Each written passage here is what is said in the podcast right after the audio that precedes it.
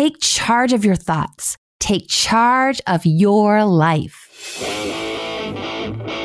Psychologist, author, speaker, musician, former professor, and the host of Love and Life, Dr. Karin Anderson Abril.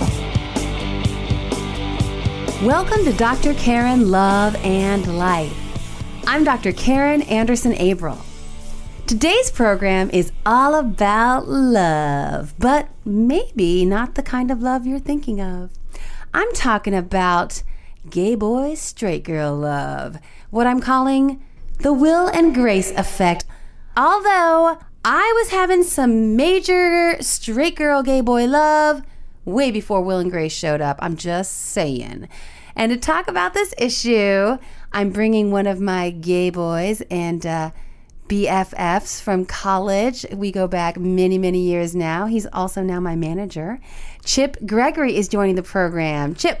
Hi. Hey. 30 years. Yeah. Oh my. Oh my. Oh my. Just gave away our age. we surely did. It's traumatic. So we've talked about this for many years, obviously for 30, and it's kind of interesting and even the whole Will and Grace phenomenon that we, you know, I talked about just a minute ago when that show came on back in 1998, we were like, oh, okay, so people think this is cute and quirky, but that's our life. So Yeah, it was irritating because it's like we were Will and Grace long before, yeah, before they were. they, stole cool. our stuff. They did. Those kids. happened. Yeah. But it, Yeah. we enjoyed it because it was Of fun course. because we finally got a show about us. Right. And that beautiful love affair that is the gay boy, straight girl love. And I think it's so fascinating. And, and of course, I enjoy it in many of the TV shows. You know, we've talked about Carrie and Stanford. And I, there's even an episode Mm-hmm. Sex where, City, yeah. right, where Carrie has, you know, her gay husband is Stanford. And then she has this new fling with her gay boyfriend.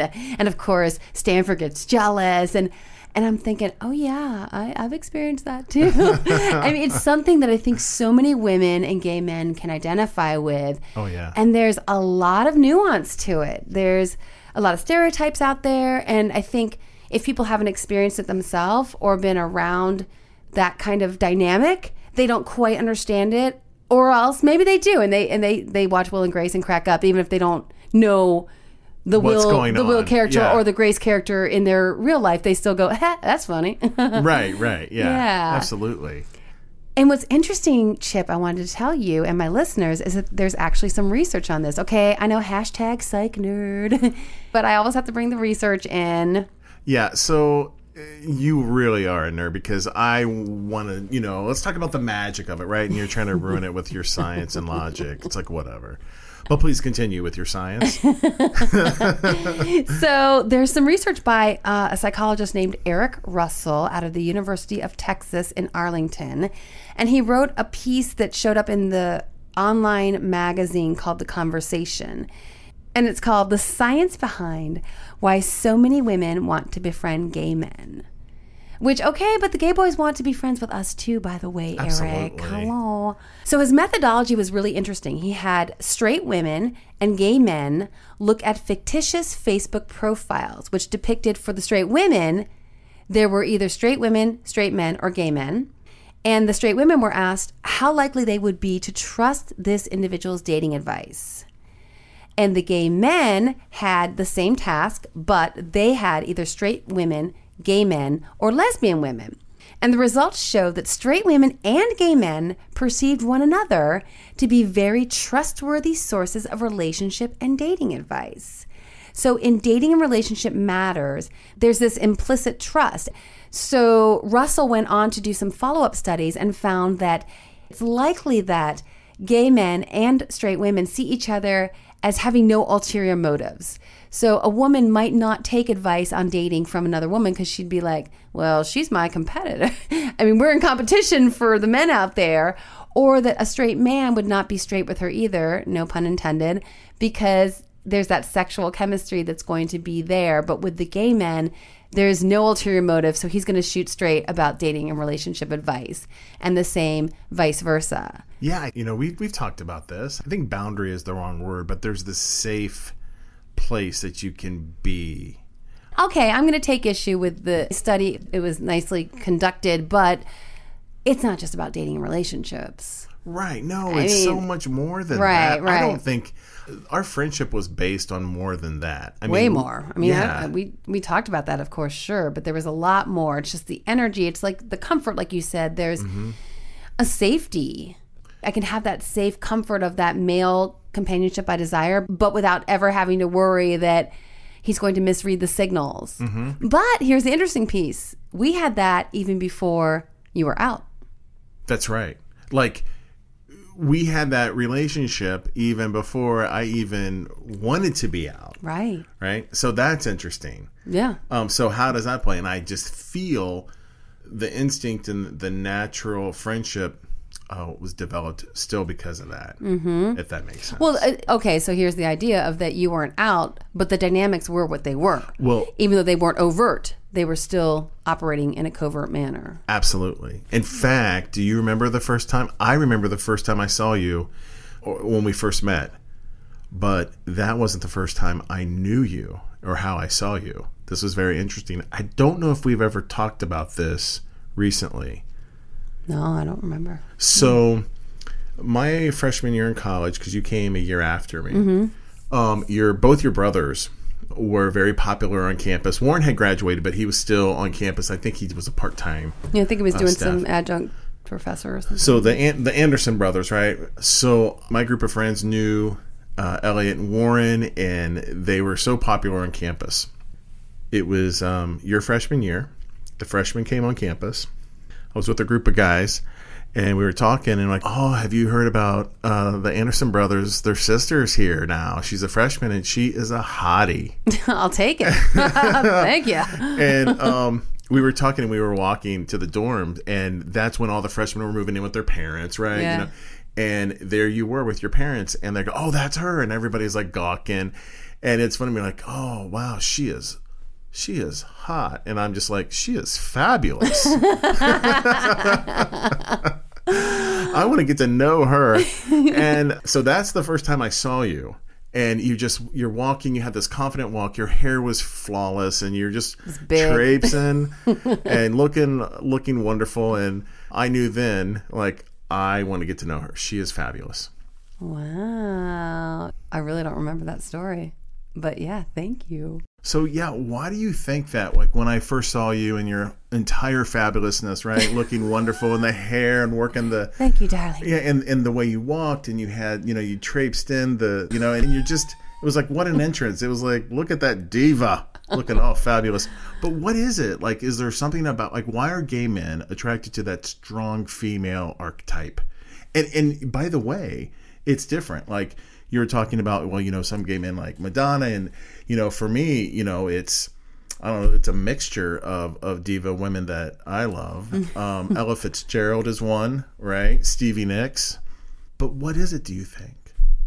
like we were saying, I mean, I've had this conversation with you, I, but yeah, Madonna, Cher, Joan Crawford. Barbra Streisand. Oh my yeah. gosh, Barbara. I mean, Lady Gaga now with For the, sure. with the children, For twelve year olds. with the babies. well, they're all twelve. Like I look at a thirty year old, I'm like, you're twelve. you need to stop that. Sorry. That's ageism. it really is. Okay. But right, so what is it? I I mean, and we've talked about this for years. So Yeah. let's ask the listeners. I mean, so listeners, do you have any thoughts about that? I mean, what is it about the diva and the gay man that is this or the strong female type, whatever context it is for them, whatever fabulous is to that gay man.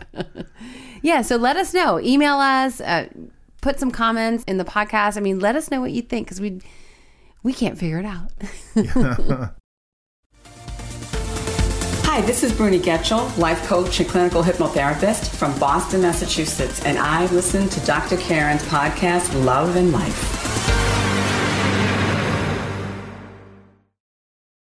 I'm to the point, Chip, and I'll admit this to you, and you've seen this at work. So if I go to a gay bar and I'm just like there at the bar, and the bartender is gay, and I'm just like, hi. If a gay man doesn't basically propose marriage to me within one second, I'm a little irritated. I'm like, excuse me? Like, do you not understand the way? Well, no, well, okay, so like you walk in a gay bar and you hear, "Look at her, she's wonderful." the gasp, like you know, But it's so funny, Chip, because I would never walk in a straight environment and expect anyone to fawn over me. Ever, ever. And never. I would never expect a straight guy to fawn all over me. I would never expect a, a straight woman to. It's funny because I do expect when I go in a straight bar to have the men go to me.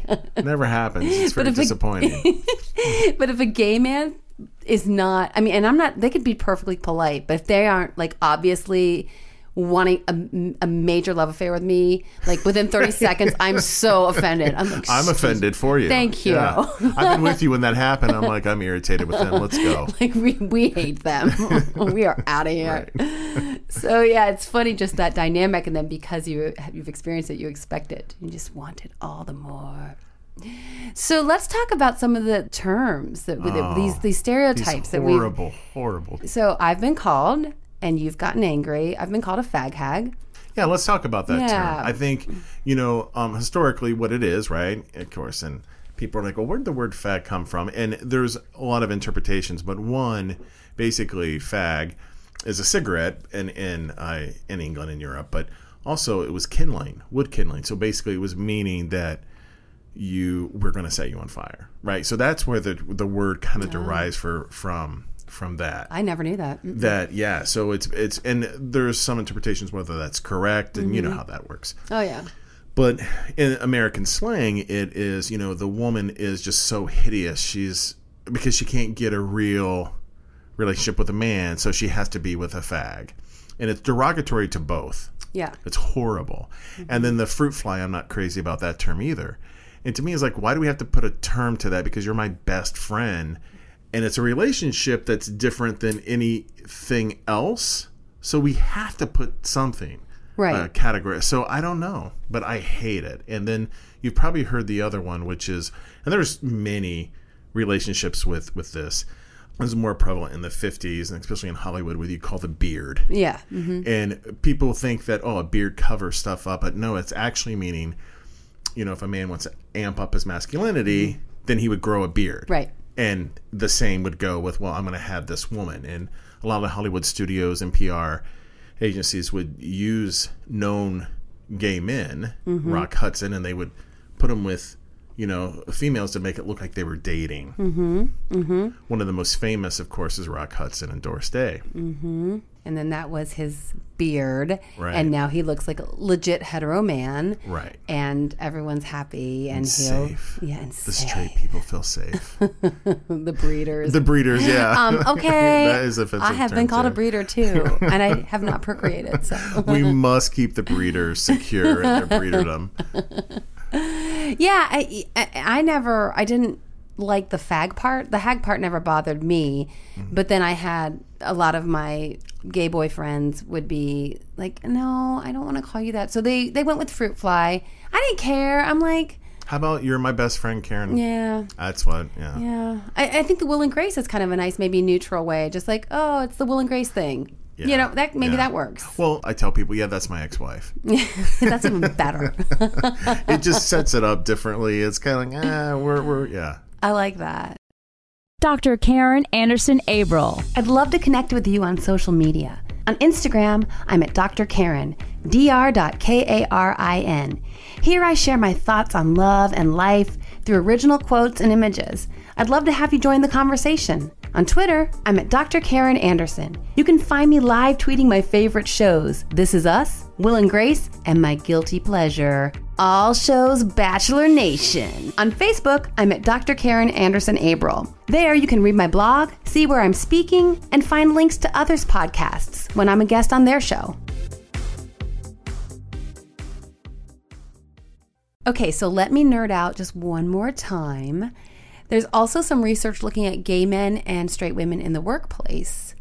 So, according to the Journal of Business and Psychology, straight women tend to hire gay men over other heterosexual applicants.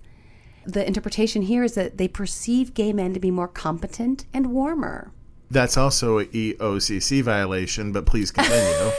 I don't know what OCC is. Sex discrimination, or gender. I mean, like, please continue. Well, no, and, and the final finding is that marketing researchers suggest that straight women prefer to work with gay males associates over others in consumer retail settings. Oh, that is interesting. Yeah. Really? And, and these researchers were, were saying, hey, well, things are looking up. More and more women are in leadership positions in corporations. And so the workplace environment should be looking up for gay men in general, based on the fact that the straight women may be hiring them from time to time, whatever. But so, what do you think about that? It's interesting. I would love to see some research too on others in, in the LGBT community, especially trans. But I know we're not talking about that, and that's another show. But um, of course, I'm going to go there. You know, the other part of this is we need to talk about the misogyny with with this too. Ooh. Yeah, because especially after Stonewall, and I like that I have become all of a sudden an LGBT specialist just because I'm a homosexual man who's married to a fabulous husband, by the way, He is But- fabulous. I love you, Troy. Troy. I love him. Um, but uh, back in the day, you know, a lot of uh, straight women when they would go into to the gay bars with their with their friends, they were ostracized and they and they were heaped upon these horrible comments and not really welcome. And it's different today. Hmm. This is mainly in the 50s, 60s, mm-hmm. but even in the 80s. Hmm. And there was this disdain. A lot of times the bartender wouldn't serve them. And I know that hmm. sounds crazy now. And it's like, okay, it's not, you know, real persecution that someone didn't serve you. But it, it is because for me, and we've had this conversation before, you know, our straight allies, especially our friends, the female, like for me, you have always been there from my journey, from the beginning till now. You were in my wedding. I'm going to get a little emotional here. but you have always been there. Mm-hmm. You know, even at the dark times when I first came out and there was some, some issues. So you are the backbone of the LGBT community. Well, I'll go with that. I agree. Yeah, and so the reason I wanted to address this on this week, I mean, this is Valentine's week, and typically we'd have some lovey-dovey thing about marriage, or even last year I had an episode for the single ladies, you know, because that's important too. But what I wanted to stress is just the the uniqueness of all the love in our life. Mm. And so, for any listeners who don't have that romantic love at this moment, because the Mr. Right or Miss Right isn't around right now, just really enjoy and relish in the love you do have. And if you're lucky enough to have some gay boy, straight girl love in your life, you know, I hope that you'll see that as just as wonderful and meaningful in your life. Absolutely. Yeah. Because it is something special. It is something special. And I just wanted to kind of highlight that this week. I have a um, a picture on our refrigerator, and it's a big picture. It's a one of it was probably two years ago, summer. We were at a rooftop party in Chicago somewhere, and it's a picture of you and Troy talking. And uh, I I took it, and it's like there's my girl and there's my man, and you guys look like you're conspiring or talking like what are they talking about? Probably me. That's the ego side of me thinking oh, they're probably talking about me. How exasperating i am but what, whatever. But it's one of my favorite pictures. Yeah. This is Alexis Hyde, and I'm the director of the Museum of Broken Relationships in Los Angeles, California. And I love listening to Love and Life with Dr. Karin, and I know you will too. And you know, Chip, one of the things that's interesting about this discussion is even in my book, I incorporated a portion in one chapter where I talked about the beauty of the gay bar for a woman who's single and how, and even to this day, I mean, I was at a conference in Charlotte, my listeners know, last week, and I mean, we went out, Kate and I went to a couple different places, and then we went to a gay bar, and I just feel at home, do, like in a way that I don't in straight bars. It's mm-hmm. true, and and so I was encouraging in the book, like, hey, just you know, explore that. You know, your gay boy karaoke's awesome. No one hits on you, and they actually can sing because they've been in show choir since they were five. You know, just stupid stuff like that. But I mean, a lot of that's very stereotypical, mm-hmm. and you and I can play with that and have fun because we know where it's coming from a place of love and just enjoying some of those stereotypes. But I understand that you know there might be listeners who are like, "Hey, you guys are in this you know Gen X world of gay, straight, and and that's kind of it." sure and I can't speak to some of the other, you know, someone who's non-binary or someone who's trans. I don't know what their dynamics are. So I want I kind of just want to throw it out there like I'm not trying to be exclusive at all. I'm just speaking to the unique special relationship that I have experienced. Mm-hmm. Do you know what I'm trying to get at there? Yeah, absolutely. I think it's the same though for me would be, you know, I have a non-binary uh, friend too. Yeah. And we have a special friendship too. But, you know, you can kind of liken it to what we have. But that's interesting you bring that up. I think it is a, a Gen X phenomenon more than today. I wonder. Yeah, which is hopeful, right? Um, because that means, you know, the, some groups are, are rising up and saying, hey, where's my voice? And they're finding their voice.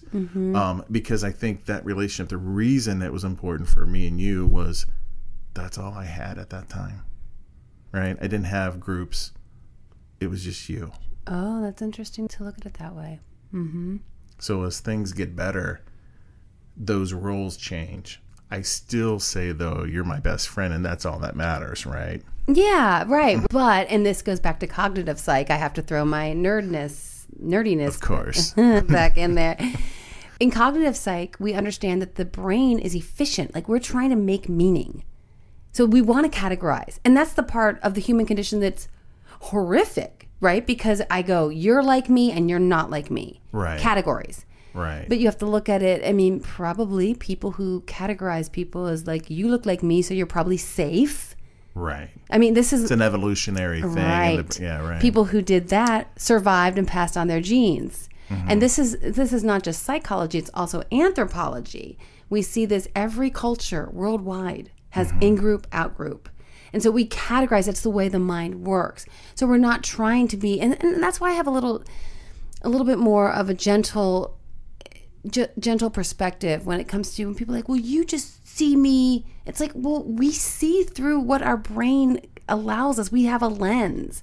And that doesn't mean that we shouldn't tear down those walls. Mm-hmm. It just means that we have a default mode that is survival based. And when I see someone who doesn't look like me or seems other, I'm uncomfortable. So I have to mm-hmm. push through that with the part of my brain that's rational and evolved. And I push through that and go, okay, that's silly. But there's a primal piece of us that is fearful of what we don't know. Mm-hmm.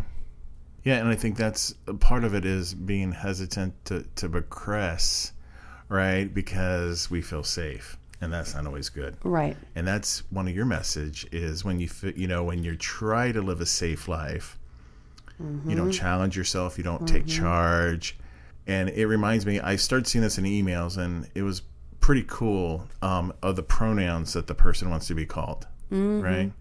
So it, it just it was exciting to see that that this is how things are progressing now every generation is going to have its phenomenon when it comes to the LGBT community and where they're at.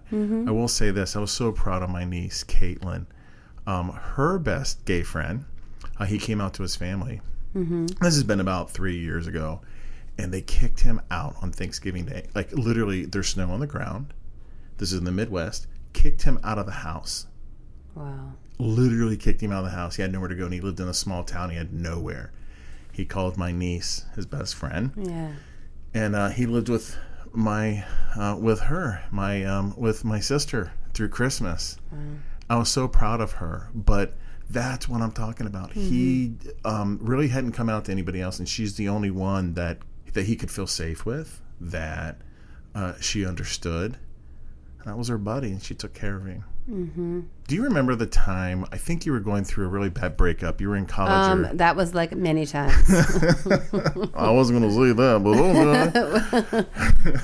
okay. I think I was in uh, Columbus at that time, and you were in Chicago going to school, and you're like, "Just come here. I'm devastated." You were just like, it was a bad, and I'm like, you know what? I got off work. I drove. I think I got there like at one in the morning. I don't remember who you broke up with at the time, but you were just devastated. I probably don't either. but I didn't even hesitate, and you did the same for me. I remember when I went through a similar breakup. I lived with you for a time. Mm-hmm. That's the kind of stuff we help each other with, and uh, why I get emotional talking about it. It's funny because it goes back to the research study. At least from the data, there there's a component of the gay boy straight girl love that does really highlights the dating and relationships. There's a, there's a particular safety in that realm, That fortifies the friendship. Mm-hmm, right? And then Yeah. it generalizes to all kinds of other.